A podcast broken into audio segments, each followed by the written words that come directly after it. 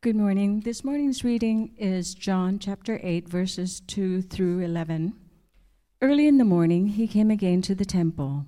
All the people came to him, and he sat down and taught them. The scribes and the Pharisees brought a woman who had been caught in adultery, and placing her in the midst, they said to him, Teacher, this woman has been caught in the act of adultery. Now in the law, Moses commanded us to stone such woman. So what do you say? This they said to test him, that they might have some charge to bring against him. Jesus bent down and wrote with his finger on the ground. And as they continued to ask him, he stood up and said to them, Let him who is without sin among you be the first to throw a stone at her. And once more he bent down and wrote on the ground. But when they heard this, they went away one by one, beginning with the older ones. And Jesus was left alone with the woman standing before him. Jesus stood up and said to her, Woman, where are they? Has no one condemned you? She said, No one, Lord. And Jesus said, Neither do I condemn you. Go, and from now on, sin no more. This is the word of the Lord. Please be seated. And, congregation, please help me welcome Charles.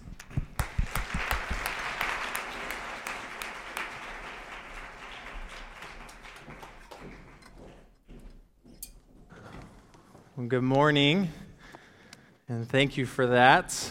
Uh, like they said, my name is Charles Jones, even. I got it on the screen, which is a pretty exciting moment for me. Uh, my wife and I live in Peoria, northwest suburb of Phoenix. I'm a pastoral resident at Redemption Peoria. Uh, and we just, we love Redemption, not because of a brand or because of any sort of um, clique that we feel like we're a part of. We love Redemption because uh, the focus is on what the Bible says and how do we live that out in community. Um, right? We have all our catchphrases. All of life is all for Jesus, gospel centered, outward focused. And I love that that's shared across all the redemption congregations. And I love that uh, as Dave go, went out of the country, the opportunity arose for somebody else to step in and, and fill the pulpit for him. And as a, as a sister congregation, the opportunity came to us, and uh, I jumped on it for a few reasons. One, uh, I want to preach, and I love preaching, but two, I love Tucson. So, though we live in Phoenix, yeah, you don't hear that very often, right? So, uh, My wife does not love Tucson. She doesn't hate it, but I usually, she's not here today, but I usually just tell her we're going to get fajitas at Casa Molina, and she's in the car, so we're good to go.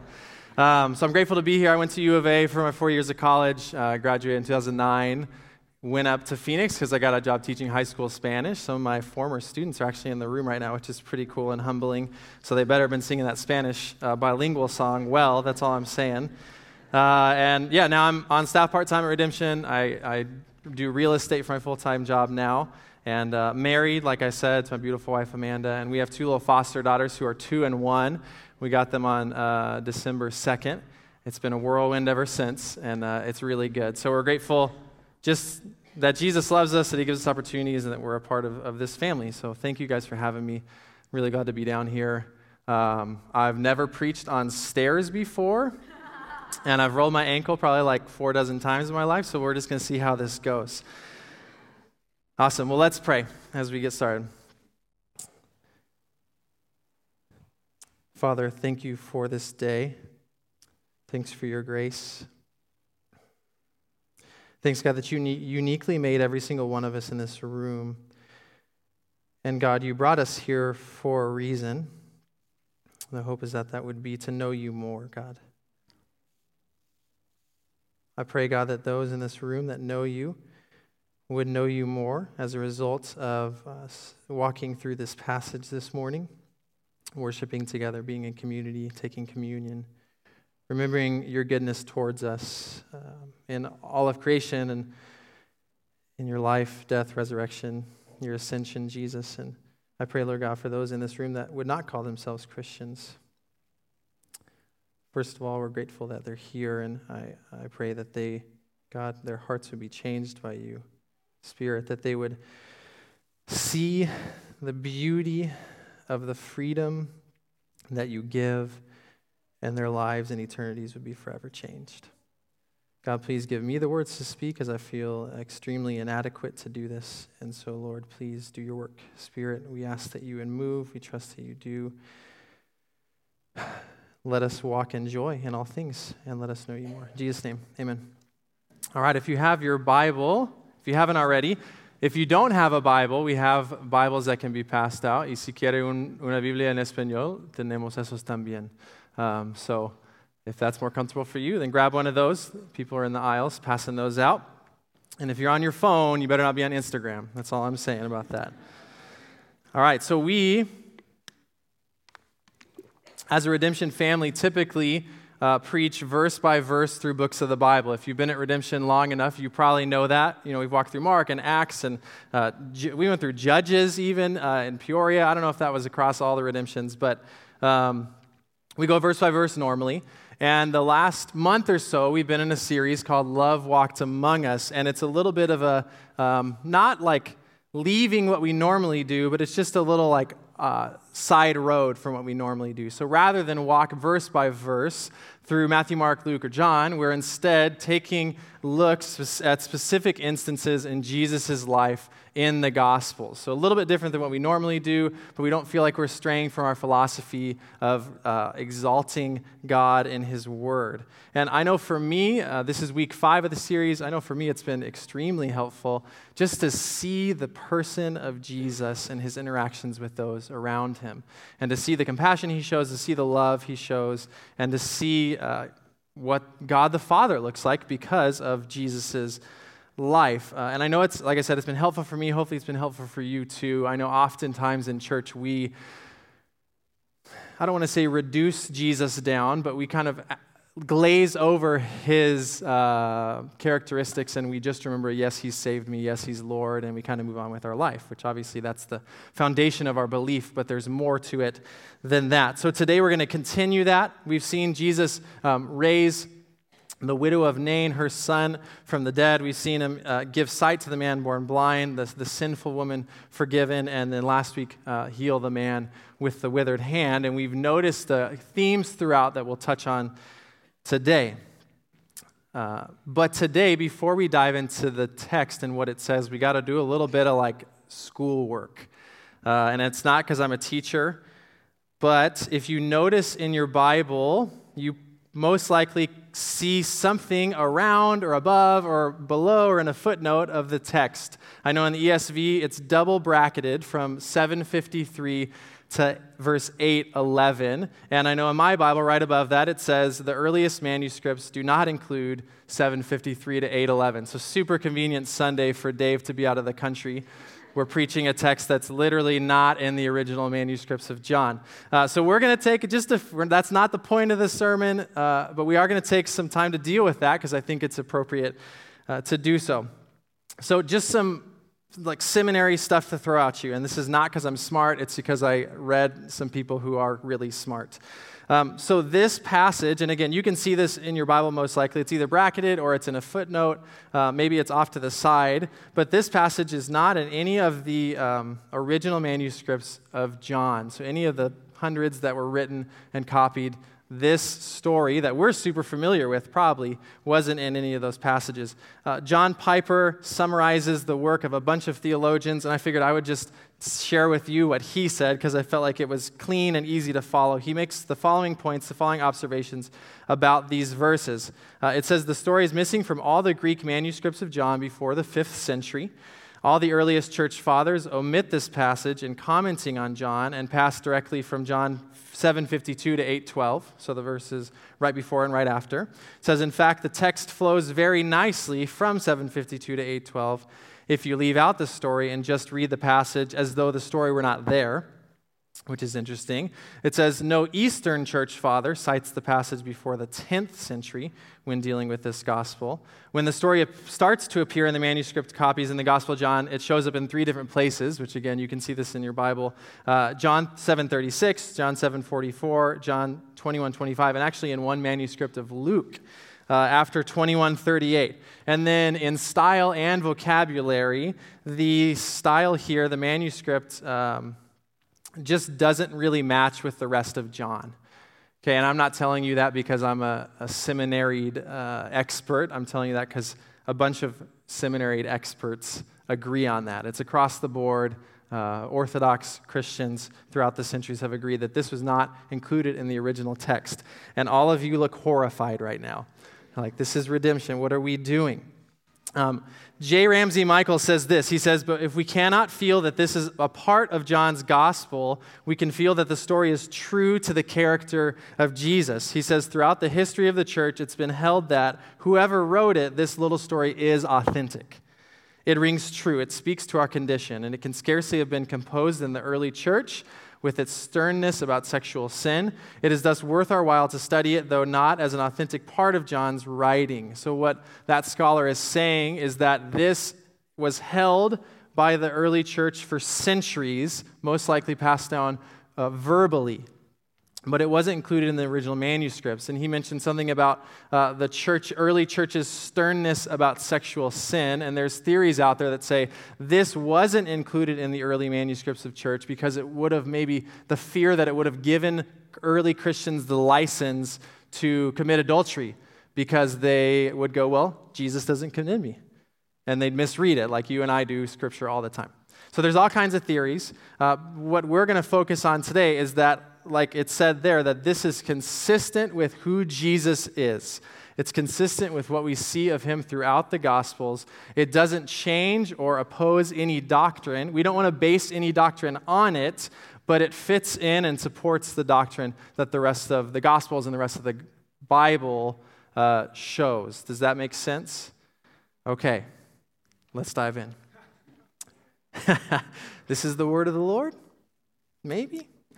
Maybe not, right? That's the, that's the thing we're kind of going back and forth on. So it's included in our Bible. It wasn't in the earliest manuscripts, but we still feel it's important to teach on because it's consistent with who Jesus is. It's not heretical. It's not something that came uh, out of um, like a ghostwriter or all kinds of the heretical things we see in the early church. So it says this, starting in verse 2. It says, Early in the morning, he, Jesus, came again to the temple. All the people came to him, and he sat down and taught them the scribes and the Pharisees brought a woman who had been caught in adultery. And placing her in the midst, they said to him, Teacher, this woman has been caught in the act of adultery. Now, in the law, Moses commanded us to stone such women. So what do you say? This they said to test him, that they might have some charge to bring against him. Jesus bent down and wrote with his finger on the ground. And as they continued to ask him, he stood up and said to them, let him who is without sin among you be the first to throw a stone at her. And once more he bent down and wrote on the ground. But when they heard it, they went away one by one, beginning with the older ones. And Jesus was left alone with the woman standing, woman standing before him. Jesus stood up and said to her, Woman, where are they? Has no one condemned you? She said, No one, Lord. And Jesus said, Neither do I condemn you. Go, and from now on, sin no more. How many of you guys have heard this passage before or this story before? Yeah, the majority, right? And, and even like if you didn't hear it in church, just culturally, you know, he let he who casts the first stone, line in the sand. We have like normal cultural phrases that come from this passage. So what we're going to do today is just walk through it. Um, and let me just pause real quick and just say, you guys are super, super blessed with the leadership you have at your church. I want to make sure to, I should have said that at the beginning, but not just Dave, mostly Dave. Dave is like one of the humblest, he's probably the humblest guy I've ever met. And everybody I know that, meet has, that knows him says the same thing. Um, so he's a huge blessing to, to me. I don't even really know him that well, uh, but I know he's probably, hopefully, a really huge blessing to you guys as well. And the rest of your leadership. They love you guys and just serve you so well. So just make sure you continue to love them back. Um, I just want to make sure I gave them a shout out because they're, and they're not paying me to say that. So just, this is a good, we love Redemption Tucson and we love their leadership and we're grateful, like I said, just grateful to be here. All right, back to it. So we see this scene. It says in verse 2 early in the morning, Jesus came to the temple, and all the people came to him, and he sat down and taught them. So this is something we see often throughout the scriptures. Jesus uh, arises early. He goes to the temple where he teaches. He doesn't always teach at the temple, but in this case, he is. And people come because they know he's his teacher, they know he's been doing healings. He, word has spread, and they want to hear what he has to say. So he's in the middle, he's seated in the temple, he's teaching the people. And in verse 3, it says, The scribes and the Pharisees, the, the religious leaders of the day, those who, as you read the Gospels, those who constantly oppose Jesus, the scribes and the Pharisees brought a woman who had been caught in adultery. And then it says, They placed her in the midst. Um, so Jesus is teaching in the temple, people are listening. And the religious leaders bring a woman who's been caught in adultery and, and put her out in front of everybody. Now we're going to read, pause, read, pause, read, pause. So, this woman who has been caught in adultery culturally, it's specific in the wording there. She's been caught in adultery, meaning at least, culturally, the standard was at least two witnesses have actually seen her in the act of adultery. So she is an adulteress. It's not just an accusation, most likely. She is at least two people have seen her in the act of adultery. And these religious leaders uh, bring her to the temple to Jesus, who they kind of tongue in cheek call teacher. It says they placed her in the midst, and in verse 4, they said to him, him being Jesus, Teacher, this woman has been caught in the act of adultery. So they state what we just covered. And in verse 5, now in the law, they go on to say, Moses commanded us to stone such women. So what do you say? This they said to test him, that they might have some charge to bring against him. So Jesus is teaching. The religious leaders bring this woman who's been caught in adultery before him and before others and say, Hey, Jesus, teacher, this woman has been caught in adultery. And as verse 6 says, they, they pose essentially a trick question, thinking they probably have it all together and like this is their moment to finally trap him. They say in the law of Moses, because we're religious, we're Jews, we follow the law of Moses. In the law, of Moses commanded us to stone such women. What do you say, teacher? Now let's pause because we live in America in 2019 and Jesus is misrepresented all the time. Jesus was misrepresented while he was on the earth, and he's been misrepresented ever since. The, the guy who disciples me says that Jesus is the most repre- misrepresented person to ever walk the earth, which I would agree with, which really encourages me when I feel really misrepresented. Um, so we need to pause there, but we, we live in a time where Jesus is super misrepresented, but also in a time where the Bible is really misrepresented and taken out of context, right? If you've ever had conversations with your non believing friends, or maybe even friends who are combative towards the gospel, they will almost undoubtedly bring out random passage from the Mosaic Law from the Old Testament and say, Well, is this what you believe? And forget everything else that's in the Bible. Um, they're experts, even though they've only read those passages on Wikipedia. Uh, and we do the same stuff, right? And what's interesting is that these religious leaders, they know the law and they're doing the same thing because they tell Jesus, in the law, Moses commanded us to stone such a woman, a woman who's been caught in adultery. What do you say? Well, let's look and see what the law says. In Leviticus 20:10, God's law to the Israelites to keep his people, God's chosen people in purity in relationship to him, the law says if a man commits adultery with the wife of his neighbor, both the adulterer and the adulteress shall surely be put to death. And then it says again in Deuteronomy 22 22, if a man is found lying with the wife of another man, both of them shall die, the man who lay with the woman and the woman, so you shall purge the evil from Israel. And then these religious leaders got the stoning punishment from Deuteronomy 22 24, which says, You shall bring them both out to the gate of that city, and you shall stone them to death with stones. So let's compare. New Testament we're on the scene with Jesus in the temple. These religious leaders bring the adulterous woman and they say, She's committed adultery. She should be stoned based on the law. What do you say? Well, Jesus, who is the Word, knows what the Word says, and he looks back to the law and he sees something that most of you are probably noticing. Every single one of those passages said both, both, both, both, both, right? If the man commits adultery, both the man and the woman with whom he's committing adultery should be, should be stoned, should be put to death. And yet, in this passage, in this instant with, instance with Jesus, the religious leaders just brought the woman. Now, that might not matter much to you, but it, what they did was they showed their hand. Because by, if they really, really, really cared about the law, if they really cared about God's law, if they really cared about purity or justice, then they would follow the law and they would have brought the man and the woman. And so Jesus sees their heart, he see, which is not hard to do because it's really obvious if you know the law, and he sees that they brought this woman out of her adultery, covered in shame, using her as a pawn not to punish her or to bring justice or righteousness, but to advance their own self righteous agenda. They're using this woman who may or may not know better to advance their self righteous, prideful goals, which you and I do all the time, right? If you've ever talked to anybody about politics, you've done it and I've done it. We reduce. Um, heartbreaking, complex, um, human filled issues into uh, right or left, right or wrong, black and white type of things where it's got to be one or the other. So we do this all the time. We'll get to that later.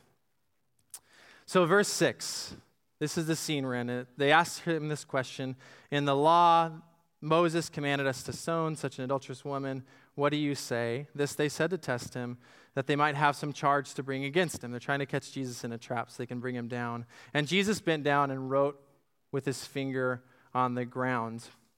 Now, if you've heard this sermon preached before or you've ever read anything on this, you've probably seen two dozen different things that people speculate that Jesus was writing.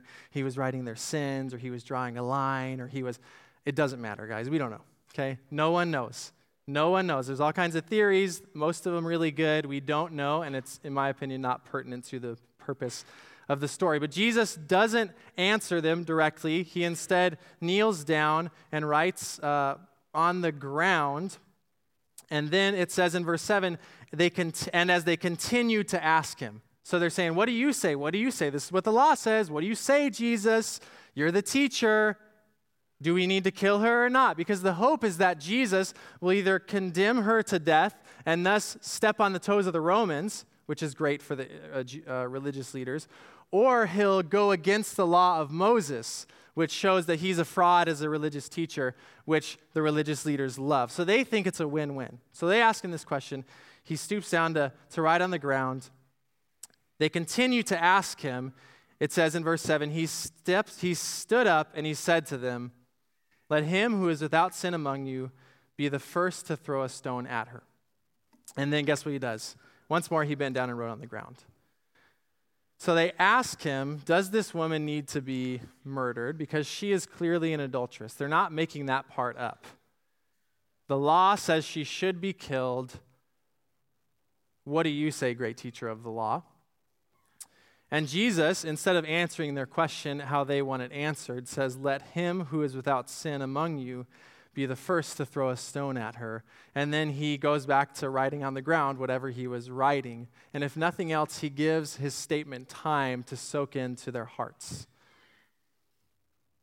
And these are the self righteous, prideful, Jesus opposing religious leaders and in verse 9, it says, When they heard it, they went away one by one, beginning with the older ones. And Jesus was left alone with the woman standing before him. So even these opponents of Christ heed his teaching when he says, if you, he doesn't condemn, he says, if she needs to be stoned, then stone her. If that's the punishment for what she's done, then go for it. But one rule you have to be sinless. The sinless Savior, fully God, fully man, is telling the sinful religious leaders that if you think she needs to be stoned, go for it, but only if you are free from sin yourself. And even they realize they're not. So the older ones leave first, which is important, obviously, because uh, even now it's the case uh, the older, the wiser. But in that culture, especially, as soon as the elders were out of the argument, the younger people had no leg to stand on. So they all leave. And we see Jesus standing alone with this woman in the temple, this adulterous woman. And Jesus, it's just them. So we've gone from Jesus with um, those who are hearing his teaching to Jesus with those who are hearing his teaching and the religious leaders and this woman. And now everybody's gone, and it's just him and the woman. And we see this really interesting dialogue. In verse 10, it says, Jesus stood up and said to her, Woman, just a common greeting, where are they? Has no one condemned you? Which obviously he knows the answer to. And she said, No one, Lord.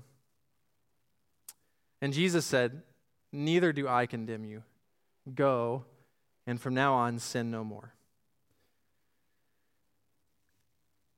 So, this woman who is an adulteress, who has been caught in the act of adultery, she's brought before the people in public by these religious leaders who are just trying to, she's already being used, probably by choice, and now she's being used, probably against her will, by the religious leaders to prove their point and advance their agenda against Jesus. And Jesus, I guess, keeps her from getting stoned. I don't know if they were going to, anyways. No one really got stoned uh, to death at that point because the Romans were in charge. They took care of those kinds of things. And it was just so easy to divorce at that point. No one was doing that. Guys would just divorce their wives for pretty much anything at that point. Um, so Jesus tells this woman, Where are they? Has has no one condemned you? And she says, No one, Lord. And then he says these two huge statements.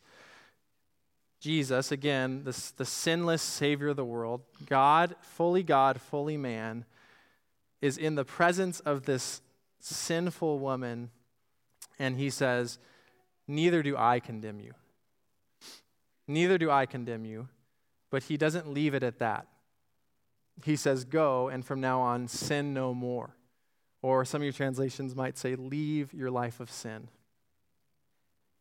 Gerald R. L. Borchert says, Jesus' verdict, neither do I condemn you, however, was not rendered as a simple acquittal or a non condemnation. The verdict was, in fact, a strict charge for her to live from this point on very differently, to sin no more. The liberating work of Jesus did not mean the excusing of sin. The liberating work of Jesus did not mean the excusing of sin. Encountering Jesus always has demanded the transformation of life, the turning away from sin. Sin was not treated lightly by Jesus, but sinners were offered the opportunity to start life anew. Paul Miller says Jesus simplifies a complex situation by encouraging self reflective repentance. He did not simplify the situation as our culture does by saying that adultery is okay because it feels good. He affirms God's rule you shall not commit adultery when he tells her, leave your life of sin. So God is upholding, Jesus is upholding his standard as Lord by condemning the adultery, but he takes the condemnation on himself when he tells her that neither do I condemn you. And again, like it says there in that quote, he's not, like we would say, well, shouldn't have done it, but like as long as it makes you happy, I don't agree, but as long as it makes you happy, it's okay. Jesus does not say that. He doesn't just forgive her sin, he charges her to go and leave her life of sin, to go and sin no more. So, what we see in this passage is Jesus constantly being honest with people without being judgmental. And Jesus is the judge, so if anybody can judge, it's him. So he sees the religious leaders' hearts and he responds to them in only a way that he can, that pierces their hearts and causes some sort of reaction. Probably not repentance, but some sort of reaction. And then he sees this sinful woman and does the same. She's caught in adultery. She's being used by these people to advance their agenda. And he tells her, I don't condemn you. With that being said, stop doing what you're doing. Live in freedom. Live in the freedom that I give you. In Matthew 7, verses 3 through 5, on the Sermon on the Mount, Jesus says something you guys have probably heard before potentially. He says, Why do you see the speck that's in your neighbor's eye, but do not notice the log that's in your own eye? Or how can you say to your brother, Let me take the speck out of your eye, when there's a log in your own eye? You hypocrite! First take the log out of your own eye, and then you will see clearly to take the speck out of your brother's eye. Your friends have probably used that one against you too when you're talking about the Bible. What's interesting about this passage is that we more or less can relate with all three main parties uh, if you're a believer. We can pretty easily, if you're a Christian, you can pretty easily relate to the Pharisees here. Uh, because at some point, maybe today, definitely in your life, because I'm washed clean, because Jesus has saved me, I've somehow got it together because I forget the gospel and I think it's about me. And therefore, those people who don't know Jesus, ah, like they're condemned. There's no hope. So, why tell them about Jesus? Uh, why love them? Because they're just sinners, anyways. And I'm better than them because Jesus has saved me. We have a log in our eye.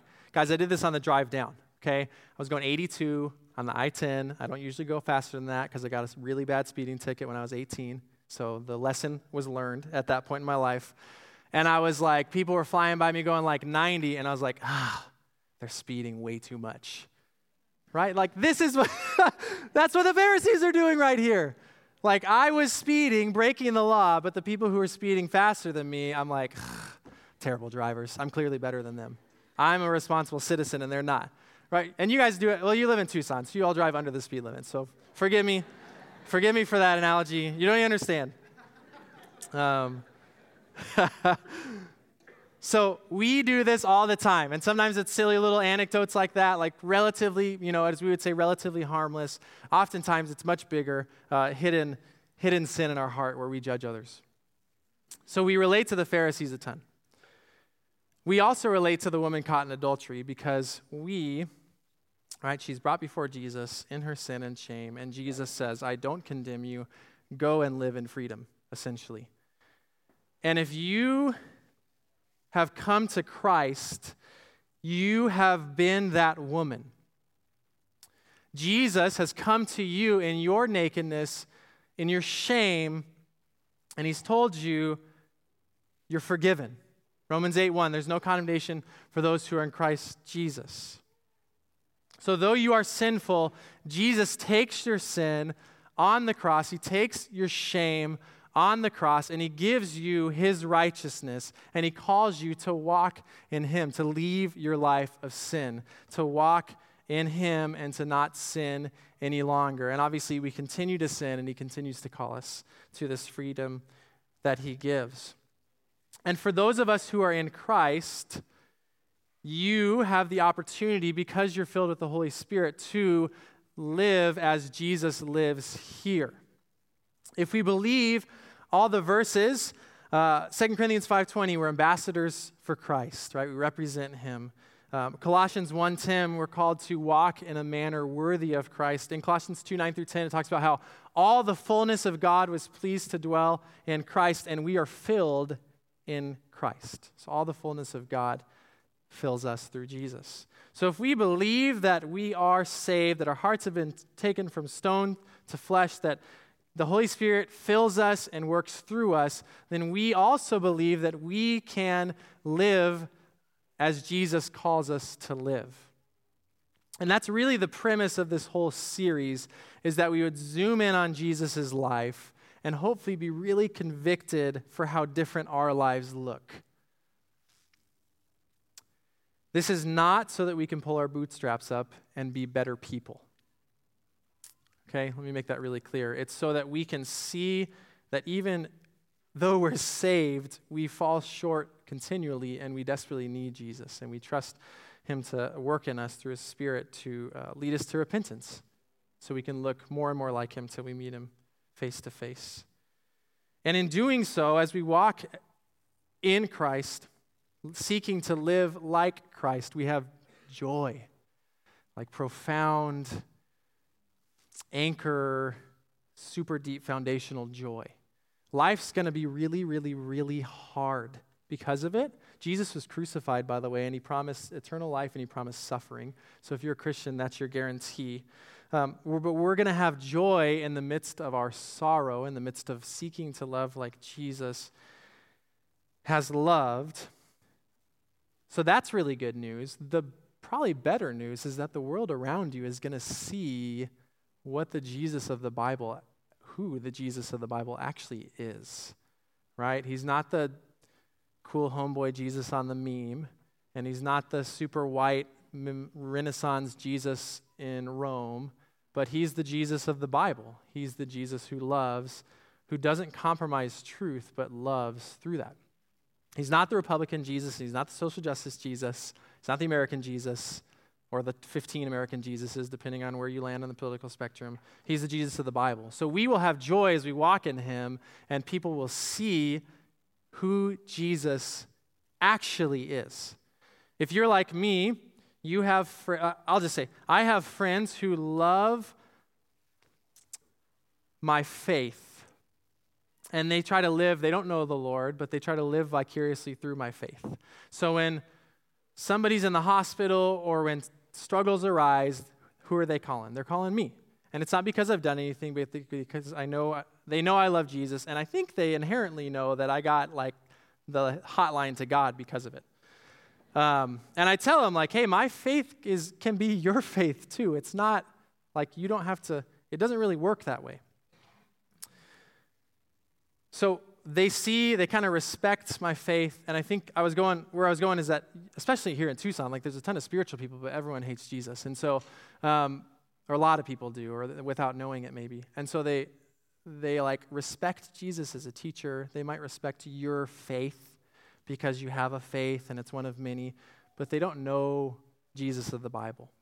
And so we can remember that we are absolutely lined up with the Pharisees, constantly pointing out the specks in others' eyes while ignoring the huge log in our eye. And we're absolutely, if you're in Christ, you're like the adulterous woman because Jesus has saved you, He's taken away the condemnation, He's called you to freedom.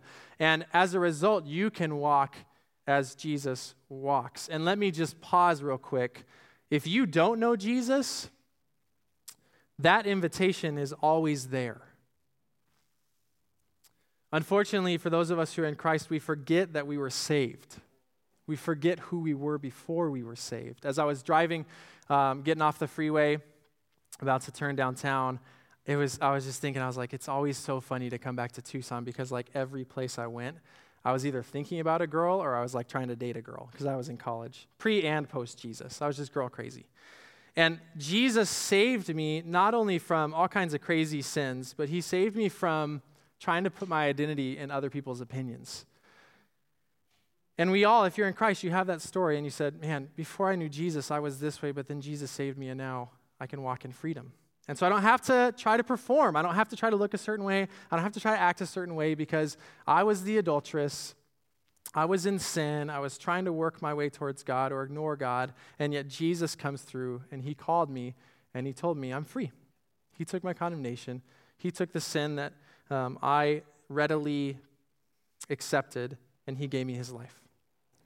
And like I said, as a result, we as believers can walk in Him. So that invitation's here for you if you don't know Jesus this morning. So take it up. If you have friends here, talk to them. Grab me after the service. Talk to elders here. Um, it's important that you would know Him and the freedom that comes with knowing Him. So, to summarize, we see in this passage, um, which, right, like, was in the early manuscripts, but even as we spent that last uh, bit of time in it, we can see it's consistent with who Jesus is. So we can trust that it's authentic. We see Jesus who doesn't condemn the woman, who only, he's the only one in the scenario who can condemn her. He doesn't. He calls her to go and sin no more, to leave her life of sin, to walk in freedom. And he also convicts the religious leaders of their sin. So he judges them, or I'm sorry, he's honest with them without uh, being judgmental. And if, again, if anybody can do that, Jesus doesn't have a log in his eye, so he can call out whatever specks he needs to call out. So may we as Christians seek to do the same. May we seek to, in our lives, as at church, on the drive home, especially when we're in our cars, uh, may we seek to love others, pause, in our busy lives to see others for who they are so that we can love them well, so that they can know Jesus, they can have freedom, God can be glorified, and the world can be redeemed. Let's pray. God, we love you. Thanks for this day. God, thanks for speaking to me and through me. That's all you. I'm super inadequate and inept when it comes to this stuff. And um, I'm just a sinner saved by grace and grateful to, wow, be used by you to hopefully do a decent job at proclaiming your goodness. God, I pray for those of us in this room who know you, God. Thank you, Jesus, so much that you saved us.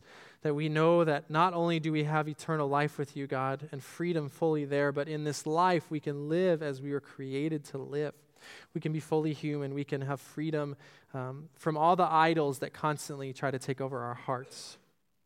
Jesus, thanks that you give us hope in the midst of sorrow, joy in the midst of longing, freedom in the midst of sin. Thanks that you are refuge and strength. Thanks that you love us, God. I pray, God, again, for those in this room who are here for the first time, who don't know you, Jesus, oh, would they know you? Would they know you and know the goodness and the weight that's lifted from their, their souls because of the hope that's found in you, God? Please do your work, Spirit. We love you. Let's continue to worship you well in these next few minutes as we're here and in all of life. God, thank you. In Jesus' name, amen.